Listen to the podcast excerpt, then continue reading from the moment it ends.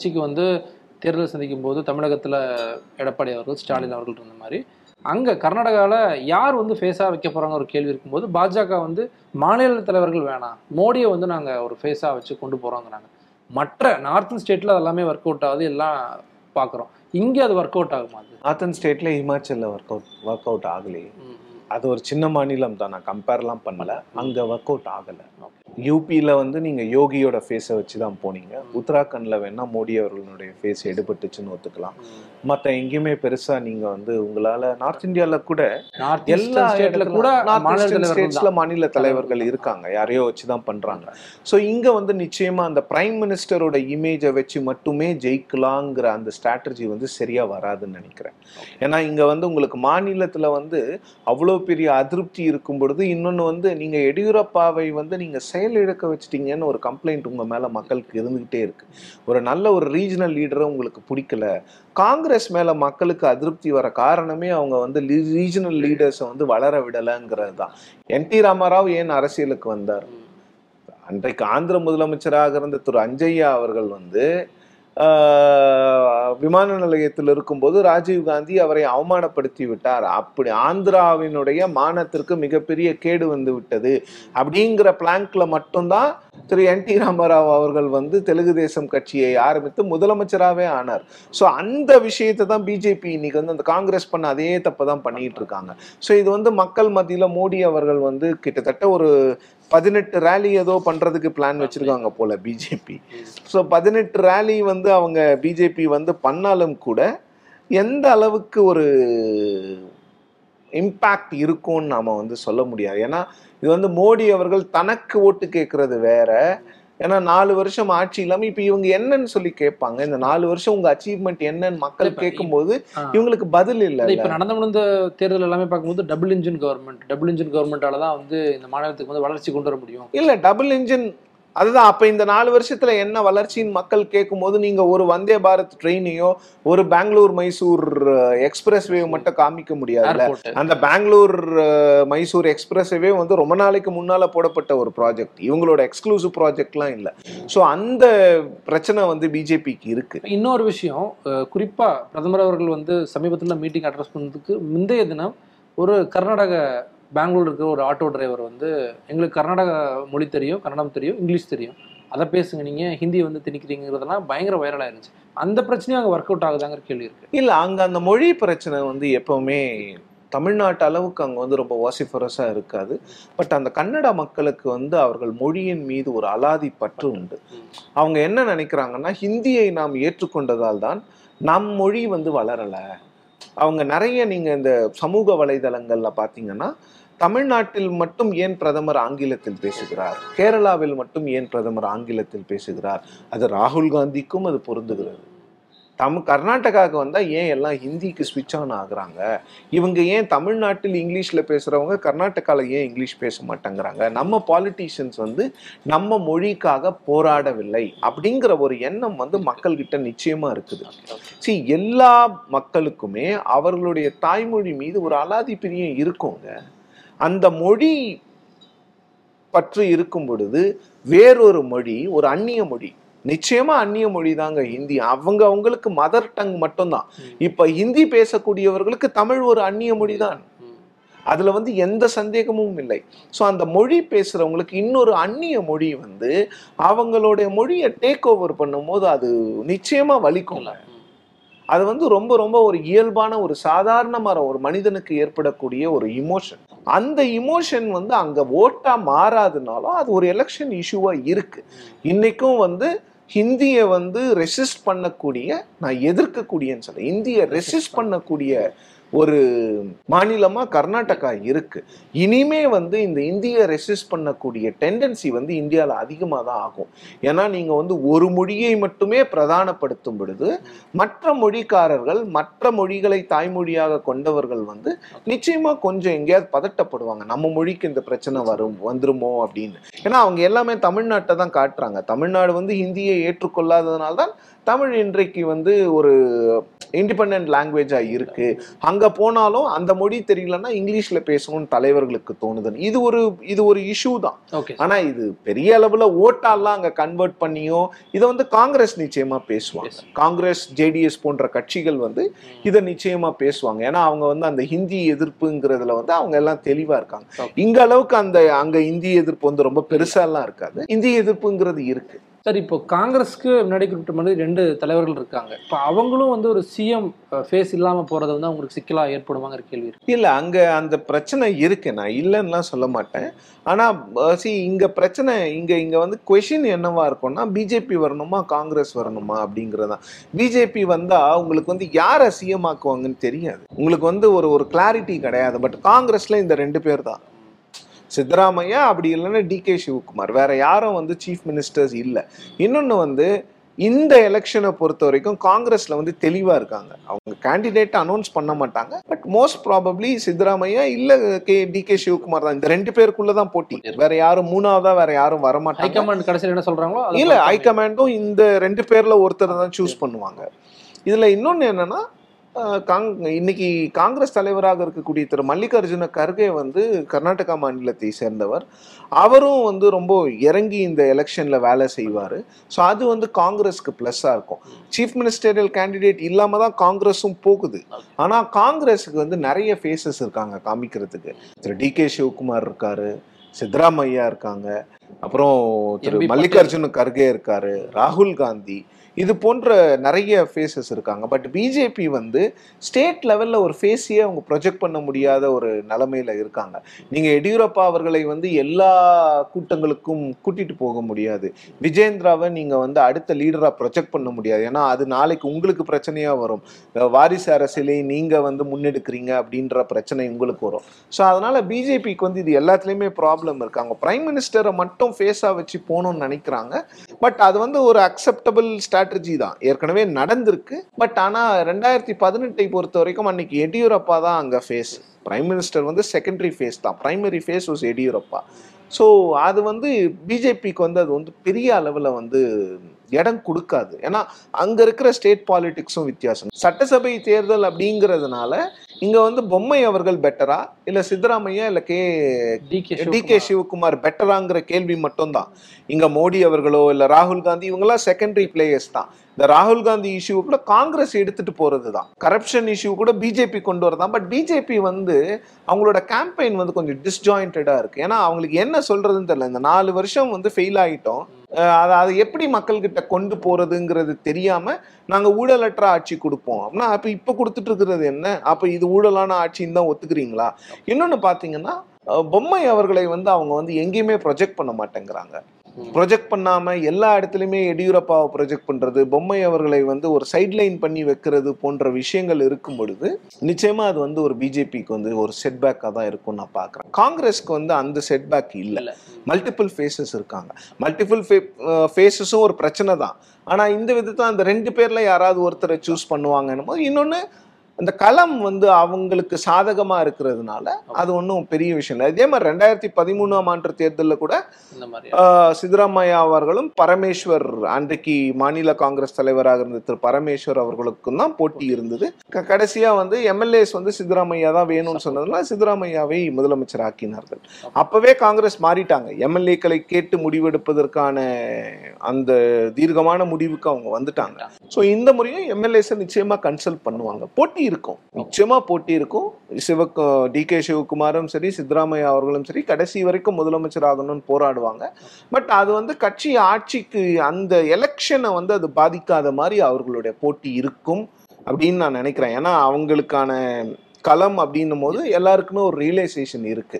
இதுல காங்கிரஸ் கர்நாடகா காங்கிரஸ்க்கு மட்டும் இல்ல ஒட்டுமொத்த இந்தியா அளவுல வந்து காங்கிரஸ் இந்த எலெக்ஷன்ல ஜெயிச்சிட்டாங்கன்னா மோடிக்கு எதிராக மோடி அவர்களுக்கு எதிரான அலை வந்து ஆரம்பிச்சிருச்சு. இல்ல வந்து மனநிலை வந்து மக்கள் கிட்ட வந்து. மாற ஆரம்பிச்சிருக்கு அப்படின்னு காங்கிரஸ் சொல்வதற்கான வாய்ப்பு கிடைக்கும். இன்னொன்னு elections ஆமா அடுத்து மாநிலங்கள் வந்து தெலுங்கானாவை வந்து காங்கிரஸ் கொஞ்சம் ஹோப்பா இந்த முறை நினைக்கிறாங்க. டிஆர்எஸ் வீழ்த்த முடியலனாலும் பிஜேபிக்கு முன்னால ரெண்டாவது பொசிஷனுக்கு நாம வரலாம். ஏன்னா தெலுங்கானால வந்து நிறைய தெலுங்கானா வந்து இட்ஸ் இட்ஸ் காங்கிரஸ் ஸ்டேட்டுங்க அந்த ஸ்டேட்டை வந்து இந்த காங்கிரஸில் இருக்க இருக்கக்கூடிய குறுநில மன்னர்கள் நார்த் இந்தியால இருந்து வந்த இந்த ஜெனரல் செக்ரட்டரிஸ் தான் அந்த ஸ்டேட்டை காங்கிரஸ் கிட்ட இருந்து எடுத்தாங்க அந்த ஸ்டேட் வந்து காங்கிரஸுக்கான ஸ்டேட் தான். அதை ரிஜுமினேட் பண்ணி அந்த சுச்சுவேஷனை கொண்டு வர்றது வந்து ஒரு நல்ல தலைவர் இருந்தால் ஒரு அஞ்சாறு வருஷத்துல அந்த ரிவர்சல் பண்ணிடலாம் காங்கிரஸ். அது ஒன்றும் அவ்வளோ பெரிய விஷயம் கிடையாது தெலுங்கானாவை பொறுத்த வரைக்கும். அதே மாதிரி ராஜஸ்தான் மத்திய பிரதேஷ் போன்ற. மாநிலங்கள்லாம் காங்கிரஸ் வந்து ரொம்ப எதிர்பார்க்குறாங்க. அவங்க ஜெயிப்பாங்க. அவர்களுடைய வாக்கு வங்கி அதிகரிக்கும் அப்படின்னு சொல்லிட்டு. ஸோ இந்த வருடத்துக்கான எலெக்ஷன்ல கர்நாடகா ஸ்டார்டிங் பாயிண்ட் போது கர்நாடகா மீது எதிர்பார்ப்புகள் வந்து ரொம்ப அதிகமா. இருக்கு காங்கிரஸ்க்கு. ஏன்னா கர்நாடகா போன்ற ஒரு பெரிய மாநிலத்தை காங்கிரஸ் வின் பண்ணிட்டாங்கன்னா அது வந்து காங்கிரஸ்க்கு வந்து ஒரு பெரிய பூஸ்டா இருக்கும்ன்றது என்னுடைய கருத்து. ஓகே சார் இன்னொரு மிக முக்கியமானது மூன்றாவது ஒரு மாநில கட்சியாக இருக்கக்கூடிய மதசார்பற்ற ஜனதாதளம். ஜனதா. அவர்களுக்கான வாய்ப்புங்கிறது அந்த குறிப்பிட்ட ஒரு நாற்பதுலேருந்து ஒரு ஐம்பது தொகுதிக்குள்ளே தான் இருக்குது. அவர்களும் ஒரு மிக முக்கியமான பிளேயராக இருக்க போகிறாங்க அவர்கள் எந்த அளவுக்கு வச்சிருக்காங்க கட்சியை? இல்ல அந்த கட்சி அந்த மாநிலத்தை பொறுத்தவரையும் பாத்தீங்கன்னா அந்த மைசூர் கர்நாடகா அதாவது ஓல்டு. மைசூர் ரீஜன் சொல்லப்படுகின்ற மைசூர் கர்நாடகால மட்டும்தான் அறுபத்தோரு இடங்கள் அதிகப்படியான இடங்கள் அங்கதான். அதுக்கப்புறம் கிட்டூரு கர்நாடகா ஐம்பது இடங்கள் கல்யாண கர்நாடகா நாற்பது கிரேட்டர் பெங்களூர் முப்பத்தி ரெண்டு மத்திய கர்நாடகா இருபத்தாறு கரவாலி கர்நாடகா பத்தொன்பது. இப்படி பிரிக்கலாம். இப்படிதான் பிரிச்சு வச்சிருக்காங்க. மைசூர் கர்நாடகா அதாவது ஓல்டு மைசூர் ரீஜனும் கிரேட்டர் பெங்களூர் ரீஜன் தான் அறுபத்தொன்னு பிளஸ் முப்பத்தி ரெண்டு முக்கியமான ஒரு இடங்களா ஒரு ரொம்ப கிட்டத்தட்ட நூறு இடங்கள் இங்கேயே வந்துருது. இரநூத்தி இருபத்தி நாலில். ஸோ இதில் பார்த்தீங்கன்னா போன முறை இந்த ரெண்டு இடத்துலையுமே வந்து காங்கிரஸ் வந்து பெட்டராக பிஜேபியோட பெட்டராக பெர்ஃபார்ம் பண்ணியிருந்தாங்க. பெங்களூரில் கூட. அர்பன் பாக்கெட்ஸில் கூட காங்கிரஸ் பெர்ஃபார்ம்டு பெட்டர் ஸோ இந்த முறை அவங்க வந்து அந்த பெர்ஃபார்மன்ஸை இங்கே பெட்டர் பண்ணிட்டாங்கன்னா அவங்க ஆட்சிக்கு வருவதற்கான வாய்ப்புகள் வந்து மிகவும் பிரகாசமாகிவிடும். ஜேடிஎஸை பொறுத்த வரைக்கும் இந்த ரீஜனில் கிரேட்டர் பெங்களூரில் கூட அவங்க பெருசாக கிடையாது. மைசூர் கர்நாடகா ஓல்ட் மைசூர் ரீஜனில் தான். அது ஏன்னா அவர்கள் சார்ந்திருக்கக்கூடிய அந்த ஒக்கலிகா கம்யூனிட்டி ஓட்ஸ் வந்து அங்கே நிறைய இருக்கு. டி கே சிவகுமார் அவர்களும் வந்து ஒக்கலிகா தான். அவரும் ஒரு கவுடா தான். ஸோ அந்த விஷயங்கள் வரும்பொழுது அங்கே வந்து அவங்களுக்கு வந்து சப்போர்ட் பேஸ் வந்து அதிகமாக இருக்கும். பட் முஸ்லிம்ஸ் ஓட் அவங்களுக்கு இந்த முறை வருமா? அப்படின்னு கேட்டிங்கன்னா அதற்கான வாய்ப்புகள் குறைவு ஸோ இன்னொன்று பார்த்தீங்கன்னா இப்போ வர ஒப்பீனியன் போல்ஸ் என்ன சொல்லுதுன்னா பிஜேபி வந்து ஓல் மைசூர் ரீஜனில் இன்ரோட்ஸ் மேக் பண்ணுறாங்க அப்படின்னும் போது என்னோட அனாலிசிஸ் என்னன்னா அது வந்து ஜேடிஎஸோட ஓட்ஸை தான் பாதிக்கும். ஏன்னா இப்போ இப்போ சில வாரங்களுக்கு முன்பாக பிரதமர் மோடி அவர்கள் அங்கே அந்த ஓல்டு மைசூர் ஆமா. ஓல்ட் மைசூர் ரீஜனுக்கு போறாங்க. பண்ணும்போது அது பிஜேபி வந்து ஜேடிஎஸோட வாக்குகளை பிரிக்கும் பொழுது காங்கிரஸ்க்கு எந்த பிரச்சனையும் இல்லை. அவங்களோட ஓட் பேங்க் அங்க ஸ்டெடியா இருக்கு. இன்னொன்னு பாத்தீங்கன்னா ஓல்ட் மைசூர் ரீஜன் பொறுத்த வரைக்கும் காங்கிரஸ் ப்ரொஜெக்ட் பண்றாங்களோ இல்லையோ டி கே சிவகுமார் சிஎம் ஆயிடுவா ஆயிடுவாரு அப்படிங்கிற ஒரு நம்பிக்கையில இந்த ஒக்கலிகாஸ் வந்து ஓட்டு போடுறதுக்கான வாய்ப்புகளும் இருக்கிறது. ஸோ அதனால காங்கிரஸை பொறுத்த வரைக்கும் இது ஓகே பட் ஜேடிஎஸ்க்கு என்ன பிரச்சனைனா அவங்க வந்து ஒவ்வொரு எலெக்ஷன்லையுமே வந்து அவங்கள ப்ரொஜெக்ட் பண்ணி தான் பண்ணுவாங்க. பட் அவங்களால அந்த ஓல்டு மைசூர் ரீஜனை தவிர வேற எங்கேயும் மாநிலத்தில் வளர முடியாத ஒரு சூழ்நிலையில ஜேடிஎஸ் இருக்கு. ம். அது வந்து முழுக்க முழுக்க ஒரு குடும்ப கட்சி தான் குடும்பத்தின் ஆதிக்கத்தில் இருக்கக்கூடிய ஒரு கட்சி. ஆனால் அந்த மக்களுக்கு வந்து குமாரசுவாமி மீது ஒரு பாசம் ஒரு பிரியம் வந்து இருக்குது. எப்பவுமே ரொம்ப ஏஜ் ஆயிடுச்சு தேவகவுடா அவர்களை விட குமாரசுவாமி அவர்களை வந்து நான் அங்க எலெக்ஷன்ஸை கவர் பண்ணதுனால தெரியும். மக்கள் வந்து அவர்கிட்ட ரொம்ப அன்பா பாசமா வந்து பேசுவாங்க. அவரும் வந்து ஒரு அன்அசியூமிங் பொலிட்டிக்கல் லீடராக தான் இருப்பார். யார் வேணாலும் அவரை போய் அப்ரோச் பண்ணலாம் பேசலாம் அப்படிங்கிற மாதிரி ஒரு சுச்சுவேஷன்ல இருக்கும்போது ஸோ ஜேடிஎஸ்க்கு வந்து உண்மையிலே இது வந்து ஒரு ரொம்ப இம்பார்ட்டண்ட்டான ஒரு எலெக்ஷன் தான். ஏன்னா அவங்க வந்து ஒரு முப்பத்தைந்துக்கும் குறைவான இடங்கள் அவங்க வந்துட்டாங்கன்னா காங்கிரஸ் வந்து நூற்றி இருபது சீட் கிராஸ் பண்றதுல எந்த ஒரு பிரச்சனையும் இருக்காது. இவங்களுக்கு வந்து முப்பத்தஞ்சு நாற்பது சீட்டுக்கு மேல ஜேடிஎஸ் போச்சுன்னா அது காங்கிரஸ்க்கு பிரச்சனையா இருக்கும். இவங்க ஒரு ரோலை கண்டிப்பா ப்ளே பண்றதுக்கான வாய்ப்புகள். இல்ல அது வந்து ஹங் அசம்பிளி வந்துச்சுன்னா இவங்களோட ரோல் வந்து ரொம்ப இம்பார்ட்டண்டா இருக்கும். ஏன்னா இவங்க யாரு ஆட்- யாருக்கு சப்போர்ட் பண்றாங்களோ அவங்க தான் நிச்சயமா முதலமைச்சரா வர முடியும். அதுல ஒன்றும் சந்தேகம் இல்லை. பட் மெஜாரிட்டி ஒரு கட்சிக்கு இப்போ ஒப்பீனியன் போல்ஸ்லாம் சொல்றபடி காங்கிரஸ்க்கு வந்துருச்சுன்னா அப்போ ஜேடிஎஸ் நாற்பது சீட் வந்து கூட ஒன்றும் பிரயோஜனம் இருக்கிற மாதிரி எனக்கு தெரியல. ஏன்னா வேற வழி இல்லை. நீங்க மெஜாரிட்டி அந்த கட்சிக்கு போயிட்ட போது நீங்க ஒன்றும் பண்ண முடியாது. பட் ஜேடிஎஸ் வந்து அவங்க வந்து வளரா அதே அந்த பொசிஷனை மெயின்டைன் பண்ணிக்கிட்டே இருக்காங்க. அவங்க பெருசா ஒன்றும் கர்நாடகாவில் வரல. இறுதியா ஒரு விஷயம் இப்போ வந்து இன்சார்ஜஸ் எல்லாம் போடுறாங்க. தமிழ்நாட்டுடைய பாஜக தலைவராக இருக்கக்கூடிய அண்ணாமலை அவர்கள் வந்து கர்நாடகா எலெக்ஷனுக்கு வந்து பாஜக இன்சார்ஜா போட்டிருக்காங்க. அங்க என்ன மாதிரியான ஒரு பாலிடிக்ஸ் ப்ளே பண்ண ட்ரை பண்றாங்க பிஜேபி இல்ல அது அங்க பாலிடிக்ஸ் ப்ளே பண்ண ட்ரை பண்றதை விட அண்ணாமலை வந்து ஒரு எலெக்ஷன் நடத்துறதுக்கான ஒரு ட்ரைனிங்கை கொடுக்குறாங்க அப்படின்னு நான் பார்க்குறேன் ஏன்னா ஒரு மிகப்பெரிய மாநிலம் தர்மேந்திர பிரதான் போன்ற ஒரு ஸ்ட்ராட்டஜிஸ்ட் தர்மேந்திர பிரதான் வந்து is an unassuming leader in BJP அவர் வந்து ஒரு மிகப்பெரிய பொறுப்பெல்லாம் அவருக்கு வந்து பிஜேபியில் யாருமே மோடி அவர்களை தவிர யாருமே கொடுத்தது கிடையாது. அவர் வந்து ஒரு ஸ்ட்ராட்டஜிஸ்ட் தான். ஸோ அவர் வந்து இன்சார்ஜாக இருக்கக்கூடிய இடத்துல இவருக்கு கோ இன்சார்ஜாக கொடுத்துருக்கிறது. இன்னொன்று வந்து கர்நாடகாவை பொறுத்தவரை அண்ணாமலை வந்து ஓரளவுக்கு பிரபலமானவர். ஐபிஎஸ் ஆஃபீஸர் ஐபிஎஸ் ஆஃபீஸராக இருந்தப்போ அந்த சிங்கம் அப்படின்னு சொன்னது. அந்த பெங்களூர் சவுத்தில் அவர் வந்து டிஎஸ்பியாக இருந்தப்போ அவருடைய பாப்புலாரிட்டி தென் கோஸ்டல் கர்நாடகாவில் அவர் டிஎஸ்பியாக இருந்தபோது அங்கே அவருக்கு இருந்த பாப்புலாரிட்டி. இதெல்லாம் வச்சு வந்து ஒரு அர்பன் யங் ஓட்ஸை வந்து பிஜேபி வந்து ட்ரை பண்ணுறாங்க தேஜஸ்வி சூர்யா. சூர்யா இவரெல்லாம் ஒன்றா போகும்போது ஒரு யங்ஸ்டர்ஸுக்கான கட்சி அப்படிங்கிற ஒரு பிம்பத்தை வந்து உருவாக்கி அதன் மூலமாக வாக்குகள் வாங்க ட்ரை பண்ணுறாங்க அது ஒரு புறம் இருக்க. அவருக்கு அண்ணாமலை அவர்களுக்கு வந்து கன்னடம் பேச தெரியும். ஏன்னா ஒன்பது வருஷம் ஒரு மாநிலத்தில் வந்து காவல்துறை அதிகாரியாக பணியாற்றும் பொழுது நீங்கள் கன்னடம் நீங்கள் அந்த மொழியை கற்றுக்கொள்ள வேண்டிய அவசியம் ஏற்படுகிறது. ஒரு சிலர் வந்து ரொம்ப ஃபாஸ்ட்டாக கற்றுப்பாங்க இங்கே இப்போ இங்கே கூட பார்த்தீங்கன்னா தமிழ்நாட்டில் கர்நாடகாவிலிருந்து வந்த ஒரு சில பியூரோக்ராட்ஸ் எல்லாம் பார்த்தீங்கன்னா அவங்க தமிழ் பேசுறது வந்து அவ்வளோ அழகாக இருக்கும். அவங்க புதுசாக தமிழ் பேசுகிறாங்கன்னு நீங்கள் சொல்லவே முடியாது. அவங்க ஏற்கனவே தமிழ் கற்றுக்கிட்டாங்க அப்படிங்கிற ஒரு அதே மாதிரி தான் அண்ணாமலை அவர்களுக்கு வந்து கன்னடா தெரியுங்கிறதுனால. கன்னடாவில் பேசும் பொழுது அங்கே ஒரு ட்ராக்ஷன் கிரியேட் ஆகும்.